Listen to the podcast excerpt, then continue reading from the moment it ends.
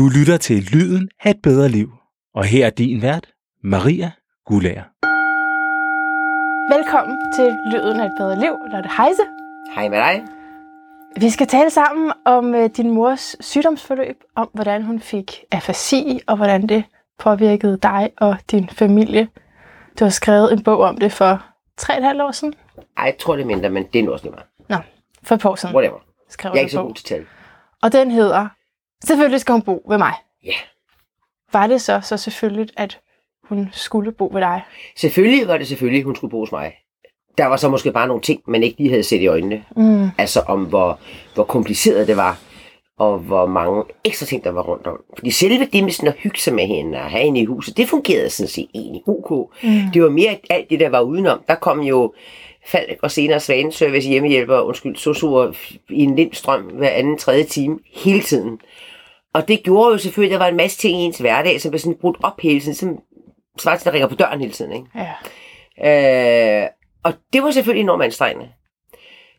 Men det, som er det komplicerede, er jo, at man jo aldrig har særlig meget tid, før der kommer nogen igen.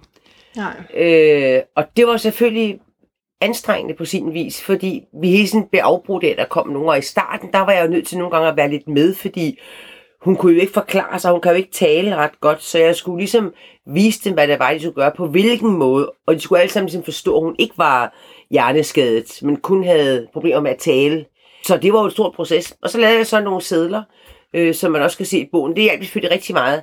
Men det er klart, at i starten især, der ville hun jo helt sådan gerne have, at jeg var med ind over, fordi hun Ja. var usikker og bange og forskrækket. Og egentlig synes, det var fedt, når det var mig, der puttede hende i bad. Og Ja. mig, der satte hende på toilettet. Ja. Og mig, der lagde hende i seng. Det var egentlig drømmescenariet. Og det gjorde jeg selvfølgelig i starten rigtig mange gange, fordi jeg var dum til at sige fra. Fordi jeg Du synes, havde var vendet hende til, for hende. at det Nej, jeg du. havde ikke vendet hende til det, for jeg først lige flyttet sammen. Ja, Man vender okay. så hurtigt til at have ondt af nogen. Og jeg havde jo også masser af medlidenhed med hende. Mm. Og så blev hun jo så glad. Og eftersom jeg var ret syg og gik, så kunne jeg selvfølgelig slet ikke tåle det. Men det tog mig simpelthen lidt tid at finde ud af at sætte de der grænser. Nej, mor, det er hende, der gør det. Hun kommer lige om lidt. Det vil de komme videre med, det vil de komme videre med. Og så sad hun og pegede sig i skridtet, og jeg tænkte, gud, ja, mor, der har puttet hende og tisse. Hun havde jo rent faktisk en blæ på, ikke? Så det, var, det, var, det var rimelig svært for mig i starten. Men så kom det jo ganske fint. Og så fandt vi jo også en rytme, mig og drengene, med at øhm, så stod de der og ventede på, at hun var på toilettet i stedet for inde i køkkenet og stod og snakkede. For de synes jo også alle sammen, det var super spændende. Det var Lotte Heis, de var på besøg hos. Det skal man jo ikke underkende. Og det gav jo nogle fordele, Ja. fordi de måske nogle gange var endnu mere samarbejdsvillige, end de ville Ja, have ellers. ja. Men det gav jo også nogle bagdele om, at de simpelthen skulle have en lunds og kagen med, hvad laver jeg lige der, og Ja, hvordan klart. går det der, og sørg med nogle søde drenge, du har, og hvornår har de fødselsdag, og du ved, altså, det blev sådan nogle gange lidt svært at sætte den rigtige grænse i forhold til, hvor personligt man skal blive med nogle mennesker, som skal tørre ens mor i røven. Ja, det forstår jeg. Og som så også er ude og ind, fordi så er Ja. der en, der får nyt arbejde. Og så fik man selvfølgelig nogle yndlingsdamer og nogle, øh, nogle, man synes var helt vildt søde. Ja. Ja. Dem blev man selvfølgelig gode venner med. Ja. Og når de så holdt op, eller begyndte at læse videre til assistent måske, i stedet for Ja. kun at være hjælper, så kom man jo også til at savne dem lidt, fordi de var hyggelige. Ikke? Og så kom der en ny en, som, ja, hun var måske fin nok, ikke?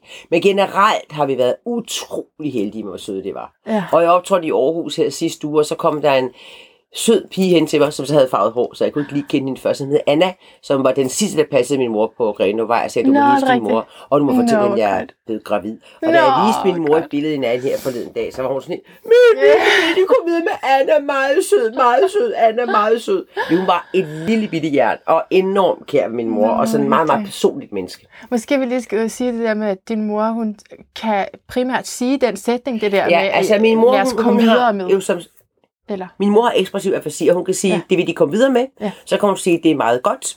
Og så kan hun sige, øhm, det ord, hun vil gøre nogle gange.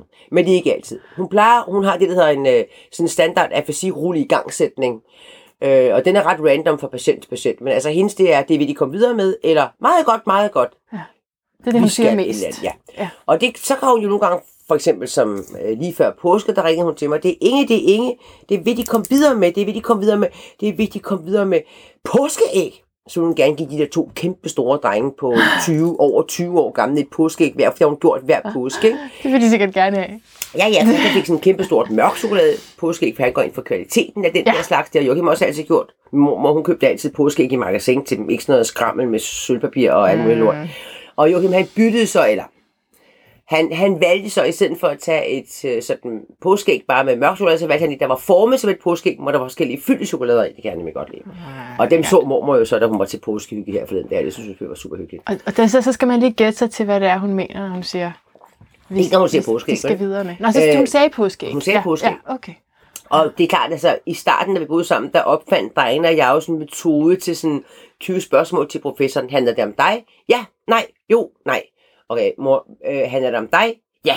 Okay, så må man se på det, mente jeg, ikke? Ja. Problemet er med den ekspressiv afasi, hun har, det er, at hun peger også til den forkerte retning. Og det gør jo livet jo rimelig kompliceret. Ja, Det første sted, vi boede på Solnedarbejde, der havde vi sådan en joke med, at hun pegede over mod ovnen. Det kom hun hele tiden til, når hun skulle forklare noget. Og sagde jeg, mor, altså, vi har ikke tændt sig til en ovn nu. Og så grinede vi selvfølgelig alle sammen. Ikke? Men øh, nu er vi blevet ret gode til det meget, drengene. ja. Øh, og jeg er den, der er bedst, fordi jeg har tilbragt mest tid med hende. Men jeg kan ja. nogle gange susse mig frem til, hvad vil. Nogle gange tager det flere dage, hvis det er noget kompliceret. Ja. Det værste er, at hun ringer til mig i telefon og fortæller mig noget, der er vigtigt at komme videre med. For så kan jeg ikke rigtig se hendes ansigtsudtryk, og så er det super svært at gætte, hvad det er, hun mener. er Ikke? tyde. Ja.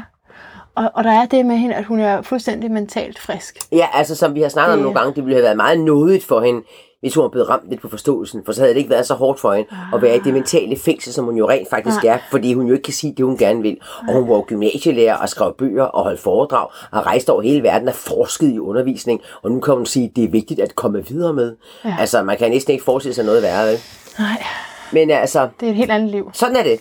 Ja, men jeg kan genkende det lidt fra min øh, bedstemor, fordi hun døde for et par år siden, men, men var, altså havde ikke afasi, men var syg hele, hele mit liv. Var hun syg. Ikke? Jeg kunne kun huske hende som syg i forskellige grader, blev dårligere og dårligere. Der var alt muligt Nå. med hjertet og sådan noget. Og, og det var det samme med, hvor hun egentlig var mentalt frisk, og det blev min mor også ved med at, sådan, at minde os om, at hun jo var, selvom hun ikke rigtig kunne høre eller se, eller, og havde svært ved alting i det hele taget. Og vi har jo så også haft mange af de her oplevelser, når jeg siger vi, så er det jo primært min mor, der har stået med det, oplevelser i det, du kalder plejebranchen, ikke? Om det så har været plejehjem, eller øh, om det har været øh, plejeassistenter i hjemmet, øh, som har været altså, bekymrende. Og Ja. jeg tænkte, "Hvor- hvordan, hvorfor står det sådan til? Og det læser jeg i din bog. Jeg ved godt, at så har der været et langt efterspil, hvor du, I har været dybt afhængige af dem, rigtig glade for dem.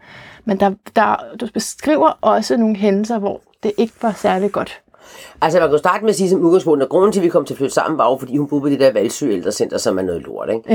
Ja. øh, og hvor de behandler folk kapommer til, og hvor der stinker hækkenfelt til. Det kan godt være, at ikke gør det mere, men det gjorde det dengang, da hun boede der i 11 i hvert fald. Ja. Ting kan jo ændre sig forhåbentligvis. Men, men, men, og det var jo det, der gjorde, at jeg tænkte, sådan, altså min mor kan ikke bo sådan et sted. Det kan hun ikke. Der var beskidt, der lugtede af mad, de kom alt for tidligt i seng, fordi de der øh, stod og skønt at putte alle de der kæmpe babyer i seng for tidligt, så de kunne sidde der og slappe af om aftenen, eller hvad de nu lavede. Og det dur jo ikke. De skal jo holde i gang og være oppe, og de skal ikke flikke og flytte rundt i sengen i over 12 timer, vel?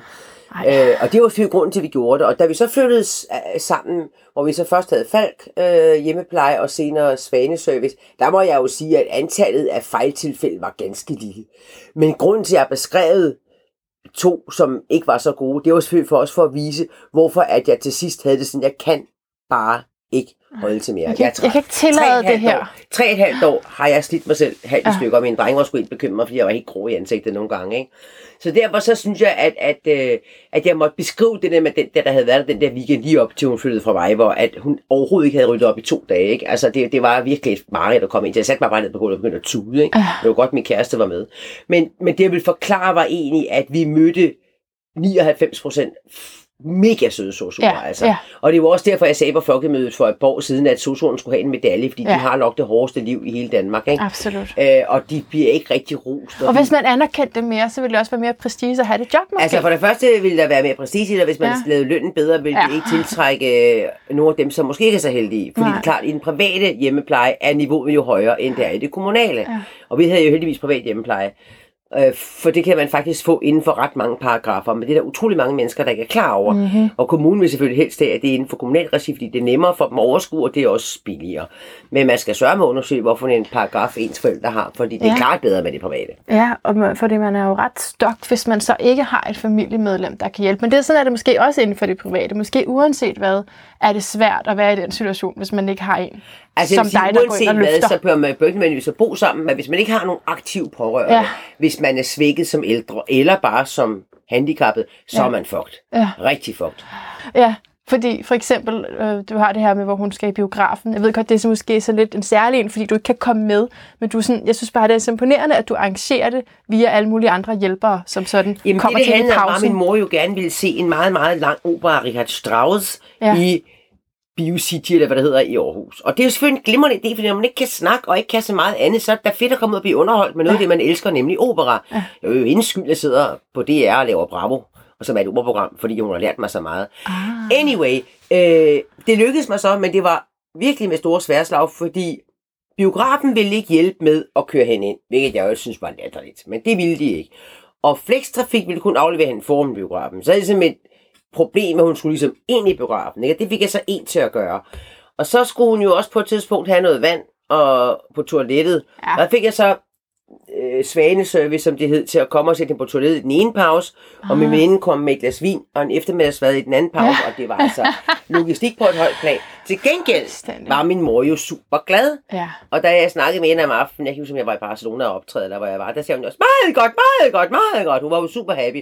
Så man kan sige, det var en af de her kampe, man tog, som var tung Ja. og lang, Ja. og masser af bøv og administration, men nøj, hvor var det en dejlig fornemmelse. Men det er også modigt af hende. Altså, at Jamen, min mor, hun kørte Ja. også frem og tilbage og besøgte sin øh, søster på dødslaget, Ja, okay. fordi jeg havde været derovre, Ja. og hun insisterede på at gøre det. Så Ja. hun kørte helt alene med toget til Roskilde og blev hentet af en eller anden flink fyr. Kørte op på hospitalet, sad der i to timer, blev kørt ned igen og tog toget tilbage til Aarhus. Mm. Rimelig sejt. Mm, ja, det er rimelig sejt. Men min mor er sej. Ja. Men så, så hvad har det betydet for jeres forhold? Øhm, jeg kan forstå, at man må have et ret tæt forhold, for at man overhovedet har lyst til at bo sammen i nogle år, som det blev til. Altså, min mor og jeg har jo altid været meget tætte, og jeg tror også, vi har været for tætte, da jeg var barn. Fordi da mine forældre blev skilt, så blev jeg ligesom lidt meget hendes gode veninde, tror jeg nok. Ja. På lidt for højt plan, sådan som børn kan komme til at levere, Ja. øh, når moren er lidt for ja, ked af det. Dem ser du mange af rundt omkring i togene i vores dage. Det er jo ikke, fordi moren nødvendigvis er ked af det. Det er bare fordi børn i vores dage åbenbart skal være deres mødres pædagoger alle sammen. Det er, Så, så betror de sig til en. Ja, det gør ja. de jo, så længe moren ikke siger fra. Ja. Du skal ikke blande dig i, hvad mor hun er ked af, vel? Altså, Nej. Hvis din kæreste går for dig, så skal dine piger ikke sidde og høre på, at det er synd for dig. Nej? Det, nej. de skal bare holde så langt væk. Det mor Ja. har styr på det. Bare gå ind og lege. Ikke? Ja. Men hvis vi vender tilbage til min mor, så var det jo så heldigt, ja, det var det jo faktisk. Da jeg blev skilt, så havde jeg en meget, meget dygtig psykolog, jeg gik hos, der hed Bjarne Hellemann, og han fortalte mig jo så, at din mor er skide okay. I er bare lidt for tætte, Ja. og det er dig, der skal sætte den grænse. Og det var jo mega nice. Mm. Og man kan sige, det forløb havde jeg jo så været igennem. Og så gik der nogle år, hvor vi bare havde det sjovt. Og hun var med på ferie, og ungerne elskede deres mormor ud over alle grænser. Og man kan sige, den periode, hvor vi ligesom fandt ud af, når jeg, det er jo en fed måde at være sammen, for vi er stadigvæk meget sammen. Og vi deler enormt mange ting. Det har vi altid gjort. Ja. Men det var bare på en lidt anden måde. Og derfor så, øhm, kan man sige, at da så min mor blev syg, så var vi egentlig klar til det. Hvis det nu var sket nogle år før, så ville jeg måske være gået fuldstændig ned med fladet. Og jeg havde slet ikke rigtig fattet, hvornår det var mig, og hvornår det var hende, der havde et behov. Nu kunne jeg trods alt godt skille imellem. Prøv at høre, Heis, det der, du laver nu, fru Heis, det er bare ikke okay. Du skal ikke ligge der og klynke i sengen, fordi hun kommer 20 minutter for sent. Det er bare jo at læse i din bog, ikke? Altså, slap af. Den, den Og slags skulle man du ligesom- sige. Ja, og det ja. skulle man jo lige vende sig til. Absolut. Og det havde jeg altid kunne sige til hende. Nu skulle jeg bare lige vende mig til at sige det til hende, også fordi hun var handicappet. Fordi Ja. jeg ved jo godt, at min mor, hun er mega ops på sådan noget med værdighed. Ja. Så i princippet ville min mor slet ikke have brugt sig om, at jeg talte ned til hende Nej, og behandlede nej. som en eller anden Nej. kæmpe baby i en seng. Nej. Problemet var bare, at i starten, hvor hun var så svækket psykisk set og var så deprimeret, der ville hun bare, Nå, det er synd for mig, vi ikke Ja. ja. gør noget. Og sådan ja. har alle mennesker det, når de er små. Så min, min kloge ekskæreste sagde en anden gang, det er jo meget, meget svært at have det dårligt på en politisk korrekt måde. Det kan man ligesom ikke, vel? Altså, meget Det er godt bare ynkeligt at det se er bare på. ynkeligt, ikke? Og derfor så skulle hun ligesom videre. Og så endte det jo Ja. med at blive ret cool. Mm. Og jeg kan huske, at det blev så cool, så at drengene kunne sige til hende nogle gange, mormor, slap nu af, mor kommer lige om lidt, du dør ikke. Mm. Og det, det blev- gav jo en fantastisk balance, også for hende.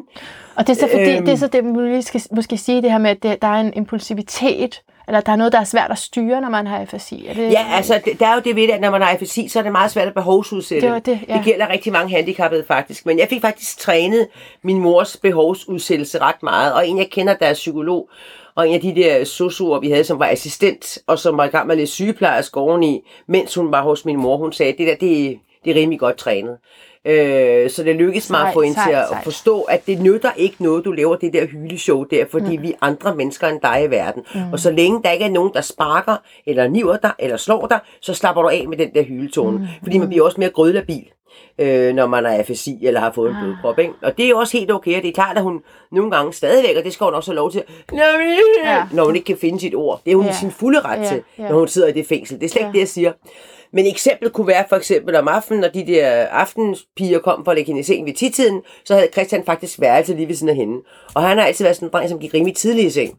Øh, det har han fra sin mor. Han er A-menneske. Ja. Så han begyndte måske at måle ind i sengen og ligge og læse i sin bog, når klokken den var der 10 halv 11. Og det passede jo med, at Inge begyndte med sit aftentoilette, og måske kom ind imod sengen, når klokken den var lidt i halv 11, eller hvor lang tid det nu tog. Og hvis det så var, der blev lavet en fejl, det kunne være, at vasketuden var lunken i stedet for varm, eller hun synes, natkjolen var forkert proppet på, så hylede hun jo op, som 2. verdenskrig var brudt ud.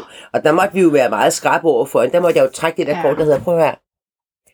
Det er dit barnebarn Ja. som du gør ked af det. Punkt 1. Mm. Punkt 2. Du gør ham så stresset, så han har svært at falde i søvn. Så kan han ikke høre ordentligt efter i skolen. Og du gammel lærer, du ved godt, at han har brug for sin nattesøvn. Prøv lige at lukke ejet. Det var ikke? en god en at Og det var sådan, det, det brugte vi nogle gange, og så endte egentlig faktisk med, at det bare var nogle gange, som var for støjen, så gjorde Christian bare sådan på væggen, og så var hun godt klar, nu skulle hun måske lige lyne lidt, ikke? Og det var jo egentlig meget, meget fint, fordi det gav jo noget meget, meget værdigt til hendes liv, og det gav også noget, som Christian kunne lære noget af. Altså, Ja, ja, ja. hvor, man, hvor synd skal man synes, det er for folk, så man selv at kører sætte sig over fra en kant, Ja. ja. eller skal man sætte nogle grænser. Ja, og det ja. synes jeg, vi blev rigtig gode til alle sammen. Og der tror jeg, vi har lært rigtig meget alle sammen. Ja, ja, bestemt. Og på et tidspunkt siger du også sådan til hende, jeg kan ikke lige huske, hvad for en sammenhæng det er, men hvor du siger, hvis jeg skulle vælge mellem dig og mine drenge, ja, så skal nej, du vide, at ja, jeg vælger drengene. Ja, altså det har jeg altid sagt til hende, men, men det var lidt på en anden måde. Det var mere sådan, i starten, der har jeg jo sagt til drengene, at jeg tror, jeg kunne have været en bedre mor, hvis jeg havde været en dårligere datter. Ja. De betalte en høj pris i starten, det Ja, gjorde de. De ja. betalte en meget høj pris. Men jeg var bare ligesom overbevist om, at de er nogle gode, stærke drenge, og de ved godt, at jeg elsker dem, men de skal nok klare det, og de elsker også deres mormor. Nu er der jo så gået de mange år, så jeg kan jo se, at øh, jeg tog ikke fejl, da jeg tænkte det. Men man kan selvfølgelig godt undervejs i processen tænke, holy shit, får jeg nogle drenge, der gider at se mig næste tre Ja, år, så kommer jeg selvfølgelig igen, men, eller deres mormor, men de elsker jo deres mormor. Det er risikoen. Øh, og den chance tog jeg så åbenbart på den rigtige måde. Også ved altid at være en, der snakker meget. Vi taler jo sindssygt meget i vores familie. Hø, hø. Men vi taler faktisk også om ting. Ja, ja, altså, det er okay at komme og sige til mig, mor, ved du, jeg havde en virkelig dårlig drøm. Jeg drømte faktisk, at jeg slog mormor lidt ihjel. Øh, og også dig. Og det siger jeg til Christian, det er helt klart, du har drømt det, for du er ved at få spat af de Ja. her to kvinder, der fylder alt for meget i Ja. dit 15-årige liv. Ja. Det er slet ikke sundt for dig, men det er bare den præmisse, vi valgte, og vi er egentlig alle sammen glade for, at mormor er. Jamen, jeg elsker dig, mormor er. Godt, sagde jeg så. Mm. Men der er bare nogle ting ved, når mormor er, som er noget lort. Og dem skal vi blive bedre til at takle. Fantastisk, at I har kunne rumme det. Ja, At det er meget have det sejt. outlet der. Og dengang, da vi så var færdige med at bo på øh, det første hus, så vi havde egentlig aftalt to år, så var vi enige om, at vi ville tage noget mere. Og så lejede vi så et andet hus, hvor Inge ligesom var meget længere væk fra os andre. Altså ikke, ikke sovemæssigt, der lå hun tæt på drengene, men stuen var op ad en trappe, som hun ikke kunne komme op af, medmindre vi bare hende op. Og det gjorde vi så, da vi havde gæster, men til hverdag sad hun nede i køkkenet eller sit eget værelse, og drengene og jeg havde meget mere liv. Og det fungerede super godt. Og det var vi alle sammen rigtig glade for, og det var drengene også glade for. Men samtidig var det jo også noget trygt og noget hyggeligt, når man kom hjem fra gymnasiet, at mormor sad i køkkenet med sin information eller sin store bord og sagde, vil de komme videre med, vil de komme videre med? Og så kunne man fortælle, hvad man havde oplevet den dag. Helt bestemt. Eller for eksempel, da de havde, jeg tror det var AT, de fik tilbage, øh, hvor øh, Christian havde fået en, synes jeg, ekstremt mærkeligt dårlig karakter i forhold til, hvor meget han havde lavet. Og han var dybt ulykkelig, og han kunne slet ikke forstå det. Og så giver han det til sin mormor, som jo er gammel gymnasielærer og har rettet tusind AT-opgaver, ikke? Ja. Og da hun så er fast, så hun siger, meget godt, siger hun så, ikke? Så Christian, ja mormor, det jeg kan ikke forstå, hvorfor jeg fik fire, eller hvad det nu var, jeg tror det var fire. Og mormor siger, meget godt. Og hun så ryster på godt, hovedet imens. Og så tog hun sin kuglepen, så skrev hun øhm, syv ude i siden. Og så sagde Christian, tusind tak mormor, nu har jeg det egentlig meget bedre. Ikke? Det var det, der Øh, skulle have været egentlig karakteren. Meget, det var det, der skulle have været karakteren. Ja, det var sådan ja. set meget fedt, fordi Ja. det kunne han ikke bruge til noget i gymnasiesammenhæng. Men han kunne bruge til noget i sig selv. Ja, klart. Og Joachim, som er super distræt altid med alle mulige ting, ligesom sin mor, han havde det altid med ikke kunne finde sit buskort om morgenen. Og så kan man altså ikke komme af bussen. Nej, Fordi det var før det der mobile pay, ikke? Og så spændte han ind til mormor. Mormor, må jeg låne en 20'er? Og så lånte han 20 kroner hen, skulle han komme i skole alligevel. Ej, ikke? Så der var sådan mange sådan nogle sjove ting. der er altid lige meget, hvordan man konstellerer eller installerer sin familie, så er der det sure med det søde og fordele og ulemper, tror jeg. Lige præcis. Men apropos det med, med flytning der, I flyttede nogle gange. Altså, Undervejs. Der, altså, drengene og mig flyttede fra, fra, fra Aarhus C Ja, til EO med mormor. ja, Og boede på Solklindvej i omkring halvandet år. Og så flyttede vi til, øh, eller lidt under halvandet år. Og så flyttede vi stadigvæk i EO, bare ud til noget, der hedder Grenovej, og boede der i øh, tre år. Men altså, ingen, er tre et halvt faktisk, men Inge boede der så to. Ikke? Så det blev to et halvt år. Tre et halvt år, vi boede sammen med min mor. Ja. Tre et halvt år boede vi sammen med Inge. Ja. Måske er det derfor, det der 3,5 fra, kommer jeg så til at tænke på. Jamen, det er også tre et halvt år, vi Så, boede sammen. det, så måske var det det, og ikke, at det var 3,5 år siden. Nå. Øhm, men jeg tænker bare på de her flytninger. Det er fordi, nu står jeg selv og skal flytte igen, og har de sidste fem år flyttet alt, alt, alt. For vulgært meget, ikke? Er det, var det ikke vanvittigt hårdt at flytte i sådan en sårbar situation? Jo, altså dengang vi flyttede fra, fra Aarhus C ud til det første hus, der boede Inge jo stadigvæk på plejehjemmet. Og hun Ja. kom først, da det hele var installeret. Ja, okay. Det hele var I, gjort I klar. gjorde det klar til hende. Ja. ja. Og der lykkedes det at den stue, der var i det hus der, som havde sine fordele, men også sine bagdele, den stue, der var, den lignede ekstremt meget hendes egen dagligstue, hvor hun havde boet i Kløvermarken i, øh, i Valsø. Og det var selvfølgelig enormt trygt for hende. Og vi havde også indrettet stuen så vidt muligt, så den lignede rigtig meget, bortset fra, at der var en, en stor hospitalseng. Ikke? Ja.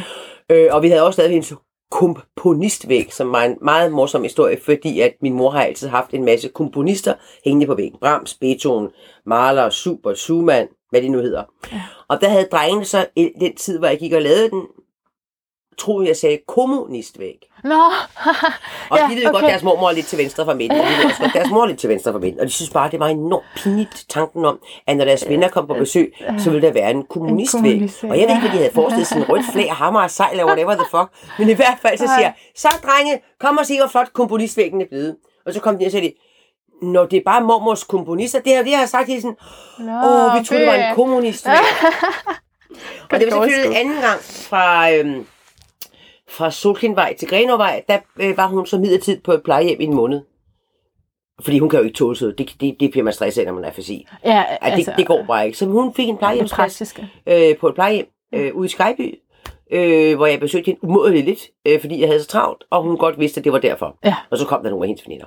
Så det var sådan set fint, jo. Ja, Så det fungerede jo egentlig ok. men hun har også været meget rundt sådan. Altså, Ja, min mor, hun var, hun er cool. Hun var sgu Det var- hun det var bare gerne cool. med det sted, hun havde også jo. Ja, ja, det var fedt. Jamen, det kan jeg bare huske, det var sådan noget, det var med, med min mormor der, at det var sådan også frygten for at altså, flytte rundt på hende, om hun kunne Ja. holde til det. Så, Ja, ja. så det er jo Jamen, det det, fint, det har hun sagtens kunne holde til. Ja. Og hvad så med hendes øh, personlighed? Der er det her i bogen med, at, hun, øh, at der er noget, hun bevarer fra gamle dage, sådan et, et overjeg eller sådan et selskabsjeg, så når der kommer gæster, så bliver hun sådan lidt finere. Ja, altså min mor, hun er jo fra en generation, som øh, er opdraget med det, der hedder det borgerlige overjeg og man gør.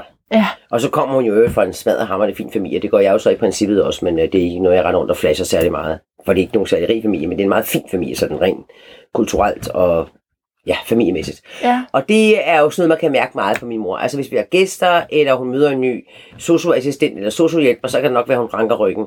Eller hvis vi er i teatret, eller i operaen, eller til koncert, så tager hun sig virkelig sammen. Og så det øjeblik, hun begynder ud i bilen, så falder hun fuldstændig sammen som en klud, ikke? hun er så træt. ja. Og det, det er meget sjovt. Vi havde for eksempel påskehygge her i, i påsken. Det har man ligesom i påsken. Og øh, der havde jeg så bestilt, at hendes flekstrafik, øh, synes hun havde tre en halv time hos os. Og der kunne jeg mærke på hende, da den var 10 minutter i 5, skulle komme 20 minutter i 5, der ville hun faktisk gerne have været hentet, ikke? Men der var ikke nogen tur omkring lidt i 5. Mm. Men det var bare meget sjovt. Hun holdt masken, og hun sad helt pænt, og så bad hun mærke, om at det få sin hårdt. frakke på, og sin hat, ja. og så kunne man se på hende, nu er hun sgu træt, ikke? Ja. Men hun havde en fantastisk dag, og hun så ja. sine børnebørn, og min lille søster, som ikke er hendes barn, men altså stadigvæk, og min lillebror, som heller ikke er hendes barn, som hun også holder meget af, og min kusine, som hun elsker. Så det var en fantastisk dag. Hun kunne bare godt have brugt en halv time mindre. Og der kan man Klart. sige, der er så fordelen ved det borgerlige overjeg, det er, at hun begynder jo ikke at sidde og klynke. Nej, så tager Hun man sig kigger på sammen. mig. ikke med sådan lidt ulykkelig ansigt. Og så er jeg sammen med nogle andre mennesker, der kigger på hende så. Så sidder hun helt ram, hun ikke? Og sig. det, som jeg sagde til hende, det skulle godt, du kan finde ud af at tage dig sammen på rejse. Det havde været en yng, hvis du havde siddet der og flævet. Din børnebørn var blevet helt vigtigt. Meget godt, meget godt. Det kunne du aldrig finde på, vel? Altså, det er jo selvfølgelig en meget praktisk ting. Ja, ja. Men og det er faktisk lidt sjovt, det du siger, fordi jeg, har- jeg kan godt læse, at det kommer også egentlig bag på mig, eller ikke fordi jeg tror, at I, I ikke er sådan en familie, men netop det der, du sagde med, at, at din mor kommer fra den her høje, finkulturelle baggrund. Øh, men det, som, når jeg sådan tænker på dig, og jeg jo jeg har kendt dig også hele mit liv, føler jeg, ikke? Øh, så, så er det som om, du henvender dig sådan mere til alle mulige almindelige mennesker. Jamen, det har jeg jo altid gjort. Så du har ikke det der overjeg i dig? Nej, eller jo, hvordan? jo, jo, du kan fandme tro, jeg har det, men jeg har bare altid, øh, jeg, jeg kan bare godt lide at snakke med almindelige mennesker også. Ja. Jeg er ikke snobbet på den samme måde som min mor. Nej, Okay. Det er jeg ikke. Altså, Hvordan der er jo, jeg tror, det er dybest set bare, fordi jeg er opdraget anderledes. Min mor har ikke opdraget mig så snobbet, som hun er opdraget. Det er jo også noget med tiden. Ja, ja Ikke? okay. Altså, min mor hun er født i 1936, Ja. øh, og jeg er født i 1959. Mhm. Og min mor, hun blev 68 oprører i 68, og der var jeg jo altså hvad? Ikke engang 10 år gammel, vel? Mm. Så min mor, hun smed jo en masse af de der dyre vaner væk. Ikke det, eller dyre, snobbede vaner væk, men nogle af dem sidder der jo stadigvæk. Altså, min mor, selvom hun har afasi, og ikke selv kan snakke, hvis hun sidder til et selskab, hvor der er nogen, der er sådan der, Nå, men så sagde jeg altså også, altså det er fordi, jeg synes jo altså også, det er åndssvagt nogle gange med hensyn til snøsum, og så kommer der sådan nogle kommentarer, og man tænker, gud, hvor er du dum at høre på, ikke? Læg det på Facebook og spare sig andre for det, ikke? Så kan man jo se... Og som min- din mor ville sige, jeg skal lige fange, hvad du siger der. Nej, altså, hvis vi sidder til et selskab, Ja. hvor der sidder en, der snakker, som jeg gjorde lige nu. Nå ja, okay, ja.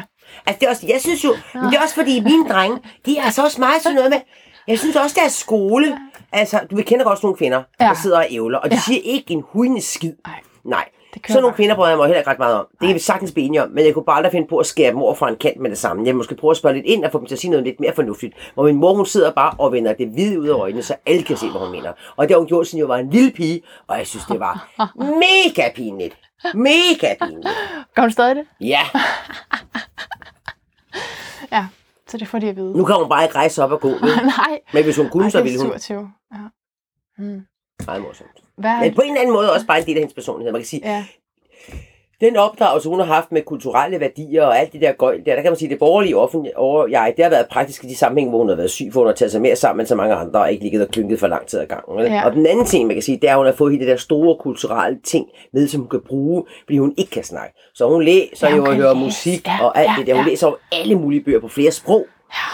Og der kan man sige, at min kærestes far har også øh, fået det samme som min mor, stort set. Han kan kun lige sådan kigge lidt blade og sådan noget. Han kan sgu ikke læse, vel? Nej. Og det er jo enormt synd, for han var sådan et havemenneske. Ja. Øh, og det kan han jo ikke være nu, når han sidder i kørestol. Men min mors liv er selvfølgelig blevet utrolig begrænset, fordi hun ikke kan tale. Det er også blevet begrænset, fordi hun ikke kan rejse. Det er også blevet begrænset, fordi hun ikke kan holde selskaber. Hun har altid været en stor selskabsløve og holdt mange middage, ligesom mig. Mm. Men hun har da stadigvæk sin litteratur Ja. og sin musik. Ja. Og der er intet, der forhindrer hende at tage i koncertsalen, hvis vi kan finde en, der gider at tage med, hvis det ikke lige er mig, der kan den dag. Og bøgerne strømmer op en af døren i en strøm, og så har hun sin information. Fordi hun er et meget, meget, meget politisk menneske. Ikke? Det er jo fantastisk, ikke? Så kan man blive med at få udvidet sin Det er horisont. det, jeg mener. Ikke? Du ved, ja. Metz, Ja. den store fremragende journalist. Ja. Han har jo skrevet klumme i information i 100 år. Ikke? Ja. Ikke 100. Og han var der altid om lørdagen. Og min mor, hun læser sin avis fra den ene ende til den anden ende. Og så kommer tillæg 1 og tillæg 2 i weekenden. Der er fuldstændig styr på det. Og øh, drengen og jeg, vi vidste simpelthen, hvornår hun var nået til Georg Metz's øh, klumme. Ikke? Fordi så grinede hun simpelthen så meget ude i køkkenet. Vi var Er super bange for at skulle falde ud af sin kørestol. Ikke? Fordi han er så smadret. Så er det som han er, ikke? geomets igen, kan I høre. Ja. Nå, nu er det geomets, tænkte vi så, ikke? Altså, så på den måde, så har hun jo nogle værdier, som andre mennesker, der bliver syge, måske ikke har. Mm. Hun altid har, har været et meget solitært også menneske, der godt kunne lide at være meget alene. Og det er hun jo, må man sige. Ja. Øh, og så har haft sin store glæde i litteraturen, ikke? Mm. Har det gjort noget ved, har du tænkt sådan øh, på, hvad det vigtigste i livet er? Altså når man møder sådan noget, du, har også, du fik jo også et chok, da det, altså, da det overhovedet kunne ske for dig og din mor. Og, Ja. altså det er sådan noget, man hører om, og ikke, det sker ikke for en selv. Nej. Altså så du fik et chok der, og så igennem processen har du, sådan, har du gjort dig tanker om, hvad er det egentlig, der er vigtigt i den her tilværelse? Altså, jeg kan jo kun sige, hvad der er vigtigt for mig. Ja, Fordi jeg ved jo ikke helt, hvad min mor tænker, men jeg kunne Nej. forestille mig, at hun tænker derhen af i hvert fald.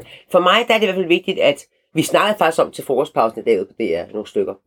Øh, fordi for mange, mange, mange, mange år siden, da jeg var meget ung, jeg har været 20 max, der læste jeg Isabel Allende, Åndernes Hus. Og der er den ene af hovedpersonerne, hun arbejder på et plejehjem. Og en af de øh, borgere, hun har, det er en tidligere meget, meget, meget berømt chilensk skuespillerinde. En, der virkelig har været fætteret. Altså ala Gita Nørby eller Birte Kær, eller sådan en af de der virkelig. Ja. Okay, jeg måske ikke Birte Kær, men øh, hvad hedder hun? Bodil Kær. Altså sådan en Nå, virkelig, ja. virkelig stor Ja. kongelig teater. Hele muligheden, ikke? Ja. I Chile. Masser af skandaler. Fiasko og succeser. Masser af elskere. Skilsmisser. Børn. Brrr. Virkelig sådan et omtumuleret liv. Og så siger hende der hovedpersonen på et tidspunkt, jamen, men har du ikke fortrudt nogle af de sindssyge ting, der er sket i dit liv? ja. Og så siger hun, mit barn, jeg har kun fortrudt de ting, jeg ikke gjorde, eller som jeg ikke turde gøre. Og der var jeg altså 20 år, da jeg læste, og jeg tænkte, det kommer fandme ikke til at stå på min gravsten. Mm. Og det synes jeg er enormt fedt sagt. Ja, Øh, fordi man kan jo altid tage fejl. Jamen, så flytter man sammen med en, måske for tidligt, og så flytter man ikke fra hinanden igen, som lige oplevede for dig. Ja. Men hvad hvis du nu ikke havde gjort det? Havde Ja. du så gået og tænkt, ej, jeg skulle nu alligevel have haft mod til det. Det er klart, det giver noget bøl for dine børn. Mm. Det giver noget bøl for dig, og man skal altid passe på, at man ikke udsætter sine børn for, så, for, for så mange ting. Mm. Men, men samtidig må man jo også bare sige, vi har et liv, må vi formode, ikke? Jo. Vi går, altså, medmindre man tror på reinkarnation, så er det hvad, der kommer et til, der kan du så risikere at blive kylling. Det er ikke skide fedt, vel? Så derfor så er det ligesom bedst at få det Vi ved, mest ud hvad vi af det her nu. liv. Ja, ja, ja. Og det har jeg altid gået op i. Ja. Lige fra sådan noget med at sige til mine børn, det er rent nok, at vi har særlig mange penge på tiden. Lige. Sådan er det i min branche, når man er kunstner. Ikke? Nogle gange så har man mange penge, og nogle gange har man ikke så mange penge. Og det er ikke fordi, jeg sådan øsler dem bort. Jeg har bare aldrig har tjent mange penge. Ja, det har jeg, men så bliver jeg så også snydt af en manager, så jeg mangler ligesom en million i regnskabet, som ligesom er væk for evigt. Og den Måske er det det, jeg har hørt dig tale om, hvor jeg sådan tænkt, har, sådan, har tænkt, at Ja. du er også sådan en, der kæmper Ja, for det, Det kan relatere til mange så, mennesker. Så drengene og jeg har jo altid haft mad, Ja. det er ikke det. Vi har bare altid sparet Ja. på de kedelige ting, Ja. og så brugt penge på de andre ting. Ja. Og så har jeg for eksempel gange sagt til dem, pyha, det har været en hård uge. Nu går vi ned til Fran Fromage, og så får I 100 kroner hver til at købe ost for. Oh, har vi råd til det, mor? Ja, det har vi i hvert fald. Og så købte de alt det ost, de bedst kunne lide for 100 kroner, og så havde vi en herlig weekend. Ikke? Eller der var tilbud på passionsfrugter i Føtex, som de elsker, så spændende ved at købe passionsfrugter. Ikke? Så, Eller jeg kunne for eksempel finde på at sige til min kæreste, som jeg nu har været kæreste med i godt stykke tid efterhånden, sige til kan vi ikke tage et glas champagne? Ja. Og så første gang sagde jeg til ham, det er mandag, sagde han. Så jeg, det er ikke en skid at gøre med, om det er mandag. Ja. Man kan drikke champagne i morgen, middag og aften. I hvert fald, hvis man hedder Coco Chanel. Det hedder jeg så ikke, det hedder Lotte Heise. Jeg kan stadig godt lide at få champagne, ikke? Og det, det er sådan en ting, jeg synes er enormt væsentligt. Ja. Fordi det, jeg skal ikke begrænse sig af, hvad man gør. nej. Altså, så der frelægger du det der mand. Ja, mand. og, og det er ikke bare, det, det er ikke sådan, hvad Man min mor havde. Min mor hun går også godt finde Nå, på okay, nogle okay, ting. så det er det andet Det er mere mand. det der mand med, at jamen, kan man det? Gud kan man så. Ja. Eller da mine børn var små, og vi rejste jo simpelthen så meget rundt, fordi jeg optrådte alle mulige steder, ikke? Hvor jeg så sagde sådan til dem, det gode ved at være på fine hoteller, som vi er, det er, at man kan rigtig meget. Mm-hmm. For eksempel i receptionen kan man få dem til at låne til alle mulige ting. Det kan man nemlig. Så de havde jo sådan en leg på de der receptioner, fordi der er jo altid en mega plads, plads i sådan en lobby. Det er kun om morgenen, når folk tjekker ud, og om aftenen, når folk tjekker ind. Øh, Eftersom det er, så er der ikke øje i de der Nej, lobbyer. nej. Måske en mand. Og så havde vi sådan en stil med, at de fik en hel masse af fire papir, tape og nogle sakser og nogle blyant, og så tegnede de en anden mand, der var tre meter lang. Det kan du jo ikke derhjemme, vel? Og måske to meter tyk. Eller så. Og det, det var sådan nogle af de her sjove ting, hvor jeg sagde, det kan lade sig gøre. Ja. Øh, og folk sagde, men kan man? Ja, det kan man godt, og ungerne havde en fest. Ja. Så det er sådan nogle ting, jeg mener. Eller øhm, en gang, jeg havde en, øh, ikke sådan en direkte kæreste, men en slags kæreste, hvor at, øhm, han så havde fået aflyst noget, han skulle, og klokken den var kun 9 om aftenen, og min mor og jeg, vi havde siddet og hørt opera. Og så siger jeg til ham, så kommer jeg sgu da bare ud. Jamen, det kan du ikke, det er jo i den anden ende af Aarhus, og det er tre busser, det går der bare ikke, og jeg har altså fået to deres rødvin, jeg kan svært køre og hente dig. Jeg tager bare en taxa, siger jeg, så siger han, taxa, det kommer til at koste over 500 kroner derude. Så er det jo fint, at jeg har fået 1000 kroner i gave af min gudmor til en bluse. Jeg vil sgu da hellere have et knæ, jeg vil have en bluse. Ikke? Og så døde han af og så kørte jeg derud. Vi havde en skide sjov aften. Ikke? Så det er med, det er med, det er, sådan, sådan, sådan må man ligesom gøre. ja, så der er noget livsnydelse. Jeg er, abs- jeg er super som god til at nyde livet. Ja. Jeg er mega god til at gøre rent. Ja. Jeg er super god til at stå tidligt op og gå gymnastik. Jeg er super god til at gøre de ting, der er godt for min elendige lorte gigtplade krop. Men jeg er sørme også god til at have det sjovt. Det er en af mine spidskompetencer. Ja, det er fantastisk. Jamen, det er godt at jævnt ud. Ja, fordi det, det har du også talt mig om, du, du laver gymnastik hver dag. Ja, ja, helt vildt meget. Helt vildt meget. Jeg er syg. Ja. Men dengang min mor var der, hvor det jo også var hårdt, der sagde jeg også her til hende, men nu er dagen slut. Det har været en kamp. Jeg har brugt to og en halv time på at komme igennem til kommunen. De er nu nummer 37 i køen, ikke? Men nu skal have et glas rødvin. Ja. Eller nu skal jeg et stykke dækkerost. Eller nu skal vi høre B2. Eller what not, ikke? Så, så, så fokus på det, vi, vi kan tage ind og nyde. Det vi kan tage ind og nyde, det kan gøre os stærke, mm. og det der kan opmuntre os, og det der det kan gøre os glade. Mm. Mm.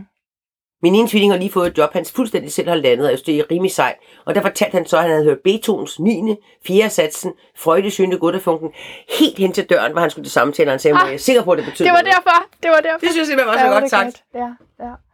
Ja, jamen, det er stærkt, og, og jeg synes også, at jeg, jeg kan læse om en meget, meget stærk kvinde i den her bog. Og noget, jeg ikke engang har nævnt, er, at, det, at du også allerede i en alder af 22 år tager et stort ansvar for et familiemedlem. Din mormor Ja, min mormor, jeg Øh, kunne, jeg, hun var som også mega skulle- syg, det har jeg lige glemt. skal skulle indlægges på Der er psykiatrisk, ikke så du, ret mange du, mennesker, jeg har hjulpet. du har hjulpet ret mange mennesker, og har haft en enorm styrke i dig, og selvom at du så også altså, har haft og fået rigtig ondt i din egen krop, ikke? Ja. Men min mormor, det var jo en anden historie end min mor, fordi det jo altid nemmere, når det er ens mormor. Ja, du er lidt mere distanceret der. Ja, Men altså, der er ikke nogen tvivl om, at hvis jeg ikke havde besøgt hende så meget ude på den der lukkede, halvlukkede afdeling, eller åbne afdeling, hvad den var på sådan en sindssyg hospital, som det hed dengang, så havde hun jo nok bare rødnet op. Men jeg vidste, hun spillede komedie. Jeg vidste, hun ikke var sindssyg. Hun var bare træt af, at hun havde fået galopperende ledegik på nul tid, og simpelthen ikke kunne holde på en ski selv, og ikke kunne drikke sin vand selv, og hun kunne ingenting. Mm. Øh, hun kunne stadigvæk godt høre radio også, og læse bøger, hvis hun ellers skulle få bogen sat på en måde, hun kunne bladre, ikke? Det kunne hun jo så ikke så godt. Øh, men, men jeg blev ved med at fortælle mormor, altså hvis ikke du holder op med at smide med ting efter personalet, eller er voldelig over for dem, så kan du komme tilbage, så kan du blive her. Og det er altså ikke ret sjovt. Og det var den psykiatriske. Psykiatrisk afdeling. Ja. Øh, og det hed det slet ikke dengang, det hed noget meget. Det hed den lukkede og den åbne. Ikke? Ja. Min mor var faktisk på den lukkede, men hun havde skrevet under på, at hun gerne ville være der, og så kan man få lov til at komme ud igen, når man vil. Og det brugte min fætter og jeg første juledag på. En hel dag. Mm. Vi fik hende til skoler. Øh, og så sad jeg jo derude de der mange gange der og besøgte jer. Det var super uhyggeligt, at dengang var sådan nogle seriøse institutioner, hvor altså, jamen, det var ligesom at se gøreden, mand. Det var virkelig klamt. Anyway, en eller anden dag, hvor jeg kommer og du siger til mor, du ligner simpelthen noget, der tog ud af enden af en kat. Du har ikke blevet ren, du har ikke været i bad, din hud er grå og gusten, du ser faktisk ulækker ud. Nu må du simpelthen tage dig sammen. Du fejler ikke en skid, siger jeg. Så ser jeg ikke tage dig sammen, så kom hjem og få noget bad og blive signet op. Du har sagt, det er vigtigt, at man ser ordentligt ud. Det gør du virkelig ikke nu. Noget i den stil, sagde jeg, Ja, der jo ikke ja, ja, det ja. er 100 år siden. Ja, for at ramme Og så var det, hun sagde, okay, vi tager hjem. Ja, Og så rejste hun sig bare op og sagde, okay, vi tager hjem. Og så var hun fuldstændig klar i blikket. Det var jo ret fantastisk. ja. Det vil jeg aldrig glemme. Nej. Nej, så Det der har, du, der har du en overtagelsesevne der også. Ja, yeah. Men eller det- også er jeg bare super stedig. ja. Måske begge ting. Men har du selv kunne mærke den, den opgivelsestrang nogle gange? Altså når livet er for hårdt, så bare... Altså fordi det er jo både, din- din mor har Nej. haft det under afasien et par Ej, gange, jeg, især har, i jeg har starten. ikke prøvet at være syg på den måde. Nej. Altså, jeg er ligesom de, de der russiske dukker, eller hvad de hedder, børnedukker, der sådan rejser sig op. Al- Altså dem der i sådan nogle bærer. Nej, jeg er det ikke, dem, det er sådan nogle børn, har, ligger, så så rejser sig op, det er sådan noget tungt i bunden. Nå ja, okay. Sådan en legedukke, ikke? Ja. Eller putter en prop i vandet, den kan jeg ikke rigtig synge. Ja. Så kommer du op igen. Men jeg er også et glad gemyt. ja. Og så er jeg jo også meget robust. Og, Altså og, ikke fysisk, Nej. måske, men, men jeg er jo robust op i mit hoved. og er det så også fordi, du har, altså, er god til at glemme? Ja, jeg er en mester i fortrængning. Ja. Det er jeg helt sikker på, at jeg er. Ja. Øh, og jeg er også rigtig god til at se noget, der er positivt, selvom der er en masse, der er dårligt. Ikke? Jo. Altså for eksempel den her vinter, som har været et mareridt for en, der har gik til mig. Ja. Altså det, jeg går på glasskov. Man har meget mere ondt, når der er koldt. Ja, det er forfærdeligt. Det er Ja. vandkoldt pis. Ikke? Så skal man ud af døren, så skal man gå der på de der glasskår i skoen, eller småsten, hvis det er en god dag. Jeg tænker, hvordan fanden gør man nu det? Man kan også bare blive hjemme. Nej, det gør man ikke. Og så tænker jeg sådan, hvad vil nu gøre mig allermest glad? Nå, jo, i dag tror jeg, jeg skal høre Gudens indtog til Valhall med Wienerfilharmonikeren og Geo Scholz. Det tager 9 minutter, og så kan jeg lige godt nå derned. Ikke? Altså, sådan er jeg ret god til at planlægge mit liv på en eller anden måde, hvor jeg bare ved, det musik, det betyder så meget for mig, så jeg glemmer ja. i løbet af det ganske få minutter, det går skidehammerne mega fucking pikke ondt, ikke? Det er jo meget smart. Hvad, er det, der sker i musikken? Altså, g- kommer, er man lidt ud af, sig, det. kommer man ud af sig selv? Jeg kommer ud af mig selv. Altså, Ja. ja. jeg kan jo ikke tåle smertestillende piller på nogen som helst måde, fordi okay. jeg er super allergisk overfald. Jeg kan ikke engang tåle det der medicinsk cannabis, det havde vi jo håbet. Det kunne jeg så heller ikke tåle. Nej, okay. Så jeg må ligesom klare de smerter helt selv, og det har jeg jo så også gjort, siden jeg var 20, ikke? Så jeg har sådan et rum, jeg kan prøve at lægge dem op i, og der er der nogle hjælpemidler til det rum. Den bedste af dem er musik. Ja. Den anden er at have det sjovt med nogle gode venner. Ja. Den tredje er optræde, for eksempel. De er alle sammen på nogenlunde samme niveau, dem her. Hvis jeg optræder, kan jeg jo ikke mærke noget som helst. Hmm. Hvis jeg laver radio, kan jeg heller ikke mærke noget som helst. Så er jeg jo fuldstændig fri for smerterne. Det har jeg jo altid haft. Øh, Det, jeg, jeg, lige mit, mit sidste interview var, var med en uh, meditationslærer, Svend Trier, som taler om, om, eller jeg kalder det flow-tilstanden, og han kalder det tilstanden af meditation. ja, Kan det, kan det sammenlignes, tror det du? kan det sikkert godt. Altså, jeg, jeg har aldrig mediteret, men jeg har jo det der gymnastikprogram, jeg laver hver morgen, som tager en halv time til musik, ikke? Som, hvor jeg helst ikke vil forstyrre sig nogen. Mm. Og hvor jeg ligesom har mit eget lille rum og gennemgår alle de der Og der er et fokus. ømme muskler. Ja, ja, ja. Altså, og det, det trænede jeg jo børn i, fordi de var ganske små. Altså, jeg måtte, man må gøre gymnastik igen, når man har fået den der 8 ugers undersøgelse. Ja. Og der planede jeg bare, at de børn skal bare lære at gymnastik hver morgen. Og det gjorde de så. Jeg havde sådan nogle uroer med noget musik i. Fra og de så- var otte uger. Og det var otte, så var det fuldstændig stille, mens jeg var gymnastik. Jeg snakkede selvfølgelig til dem, Ja, og ja. de var i samme rum som mig. Ja. Men hvis de tudede, så tog jeg dem ikke op. Så sagde jeg bare, lige om lidt. Fordi så farligt kan det ikke være for et barn, jeg har par minutter. De holdt jo også op med det samme, de var bare... Altså, hvis de havde skidt i bukserne, så var det noget andet. Nej, nej, altså hvis det var, jeg sidder og tænker på, hvis det var i dag, så havde du lagt det på Instagram, fordi det, det er sådan noget, man gør, det der. Nå, men Der det var i er hvert fald der rimelig sejt, og da det. børnene så blev lidt større, så kunne man se på dem, når der kom folk og sov hos os og skulle stå op om morgenen, skulle de ikke forstå, for de gjorde gymnastik. De har aldrig set andet. nej, Jeg synes, det var super. hvor gymnastik De hen? kiggede sådan lidt på folk, så de bare tryk på og gik i bad. Mærkelige mennesker. Vildt sjov. Ja, det har du simpelthen fodret dem med. Mm. Jeg tænker på, at øh, jeg har jo selv arbejdet på, på plejehjem, faktisk, for lige at tale en lille smule mere om, om den her plejebranche. Øh, har du været i nærheden af det overhovedet, det felt? Nej, Det jeg har bare været der. Du har bare været der på den anden side. Ja. Ej, jeg har jo aldrig været rask nok til sådan noget. Nej. Altså, jeg fik, ryg, altså, jeg fik jo diskusspil op til ryggen, da jeg var 20, ikke så? Ja, ja, At jeg det overhovedet er kommet slet til at optræde så mange år, så det er jo kun fordi, jeg har været rigtig god til at træne, ikke? Men jeg tror, det at være flyttet rundt på mennesker, det skal jeg nok ikke gøre. Det har Altså, jeg med fik, jo, jeg fik jo virkelig respekt for det dengang, og det var, det, De er var, de det, er kun en, det er kun en sommer, jeg snakker om. Men alligevel, det gjorde det stort. Ej, to sommer var det. Men alligevel, det, det, altså, Det er meget, meget seje mennesker, der arbejder i den branche. Ja. Jeg har stor respekt og for det, det er sårbare ældre mennesker, ikke? Og man bliver Jo. sat til alt muligt. Jeg Ja, og det er deres sidste stop. ja, Mange af dem. Ja, ja. Det er det sidste, de ser i livet. Ja. Må vi fandme opføre os ordentligt overfor. Man kan ikke forstå vores regering og Dansk Folkeparti, og hvad det hedder, alle sammen ikke kan forstå, at det er vigtigt, at der bliver flere penge til ældrepleje. Det er fuldstændig latterligt. Det er sådan set og, og, ondt. og noget, noget kvalitetstjek måske også. Fordi du har en af dem der, med hvor, øh, hvor hun, øh, assistenten, stiller sig bagved en, en borger, eller en patient, eller hvad man siger, en ældre. Og så kan, kan personen ikke rigtig svare eller høre, og der må gentages ud i det uendelige, og du sidder der ved siden af sammen med din mor og tænker, Åh. og man kan næsten mærke, at du får ligesom lyst til bare at blande dig, men det gør du så ikke, vel? på Aarhus øh, genoptræningssættet på Mercedesborg, ja, hvor de havde, hun havde ikke høreapparater på, og hun sidder så konsekvent bag ved alle gamle mennesker og spurgte dem, hvad de gerne ville have at drikke. Ja. Er det bare sådan, hvor dum kan du faktisk blive, ikke? Udover at det er pisse uværdigt. Ja. Og det, og det er jo nok bare, fordi man ikke lige tænker sig om. Og, jeg, og altså, jeg blev sådan helt kan vide, om jeg også kunne have fundet på det dengang. Altså, hvis nu man ikke ved det, altså, og man bare det, bliver altså, kastet hun ind i gjorde det så arbejdet. mange gange, så man tænkte, du er bare dum, ikke? Altså, hun gjorde det jo otte gange. Og der blev ved med at blive sagt var. Så sådan nogle ting. Ja. Og har det været vigtigt for dig at kæmpe lidt for den sag efterfølgende?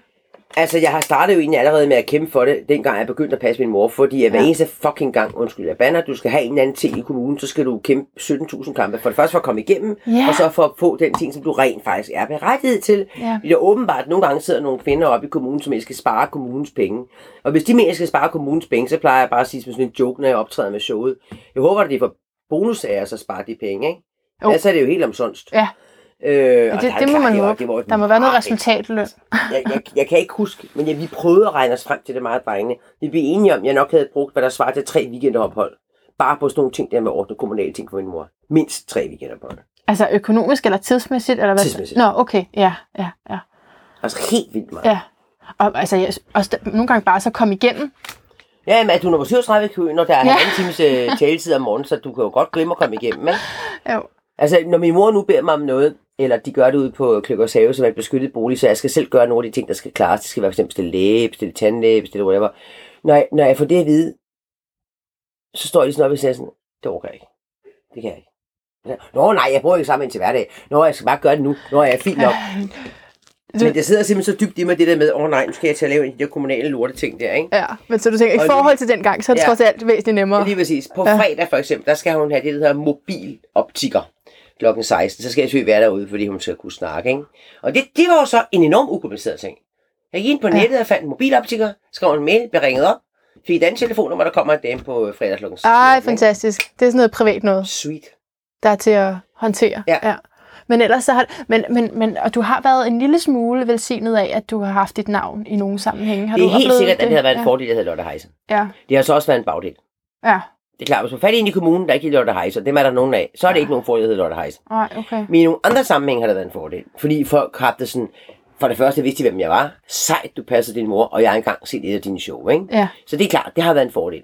Og også, også fordi du har haft en stemme, tænker jeg. Ja, ja, Der er og også jeg var, det... jeg var en stemme, som folk kunne høre i forvejen. Jeg mener, jeg var både i fjernsynet og i radioen og whatever Ja. ja. the fuck Og omkring du, kunne, du kunne ligesom tage det videre, hvis der skete noget, der ikke skulle ske. Jeg kunne også tage det i hvert fald ikke så meget det, jeg kunne måske nære, jeg kunne kæmpe en sag for andre mennesker.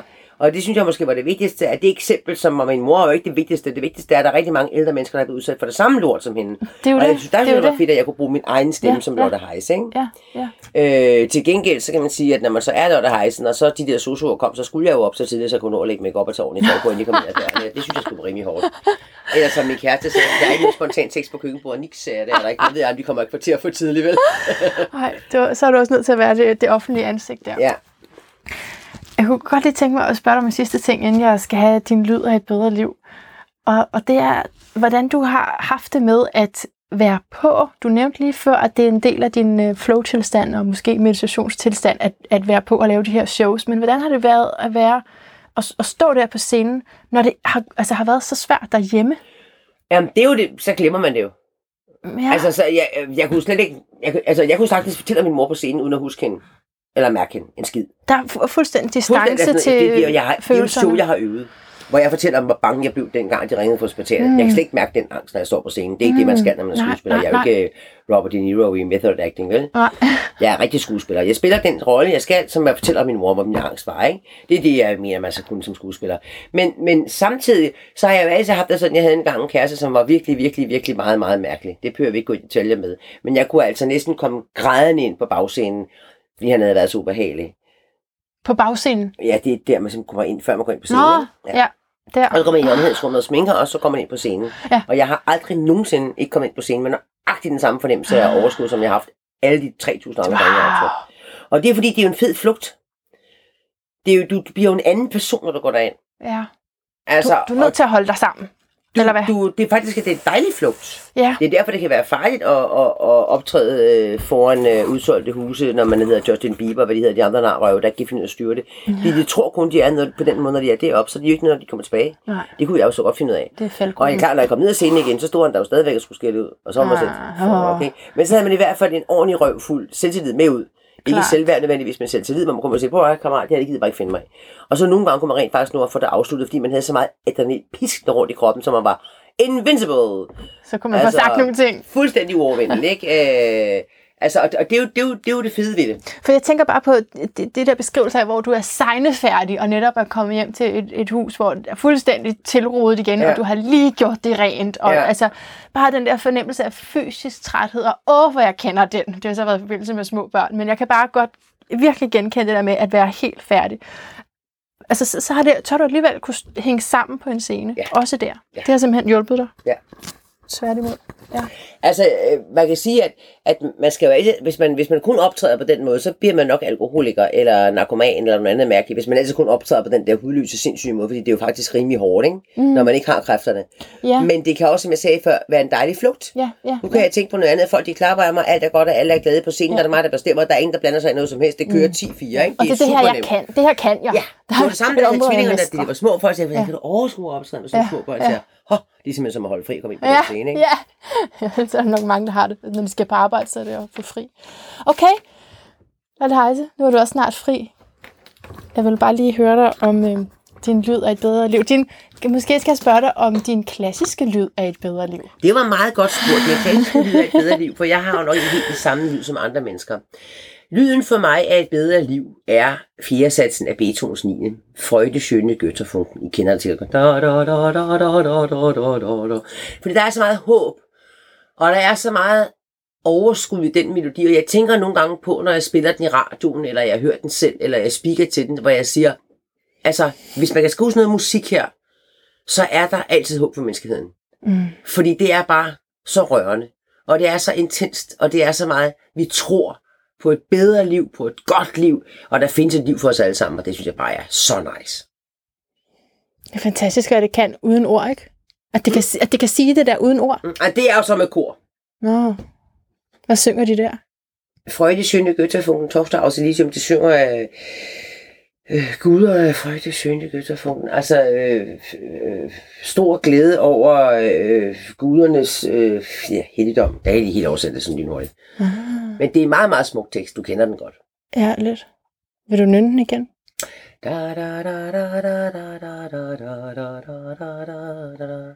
Mm. Meget smuk musik. Tusind tak, Lotte Heise. Selv tak.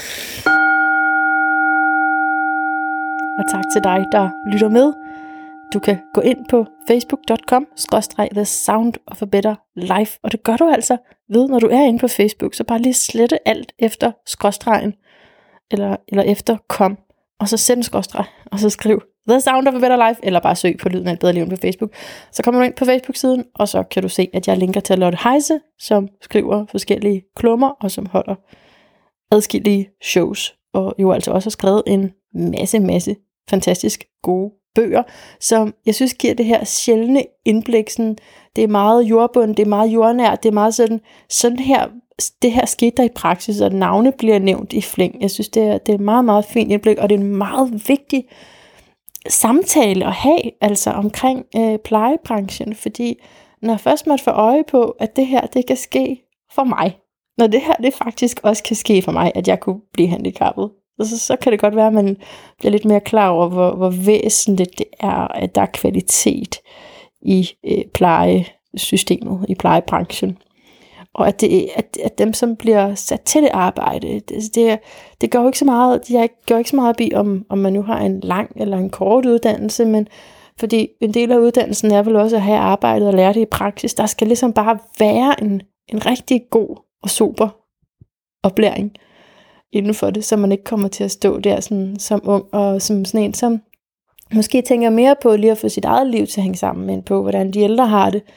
Og så stå med sådan meget sårbare mennesker og, og, og skulle øh, dele medicin ud, og skulle al, altså alle mulige løfter, og, og, og så de der helt små ting, som at, at tænke på, at det faktisk er detaljen, der gør, at et andet menneske kan få øh, en forbedring i livskvaliteten og sådan noget, som at, at hvor, stille tingene det rigtige sted, så de kan nå dem og pakke det ud, så de kan, selv kan tage tingene op og sådan noget. Alle de her ting er beskrevet i detaljer i Lotte Heises bog. Øh, selvfølgelig skal hun bo hos mig. Meget, meget, meget, meget fin bog. Ja, jeg synes, det er en vigtig samtale. Det er vigtigt, at de her gode folk bliver hedret, så de også får mere prestige, så de også kan få mere løn, så de også er, er den type mennesker, som der bliver tiltrukket af arbejde. Nogen, som, som har nogle øh, kompetencer eller en interesse i at, at udvikle dem, og en interesse i for de her mennesker, som ikke øh, kan selv lige pt. Hvis du har noget at tilføje til den samtale, så vil jeg så utrolig gerne høre fra dig. Igen, inde på Facebook-siden offentligt. Det er mit foretrukne sted. Det er også inde på Facebook-siden, at du kan se de kommende events. Aktuelt er der en med Ole Grønberg den 26. april, hvor jeg virkelig håber, du kommer. Han er også noget af en rebel og øh, var en del af det her 68'er oprør, som Lotte Heise nævnte i forbindelse med sin mor. Indtil vi høres ved igen, gentænk alt. Måske især dine talegaver.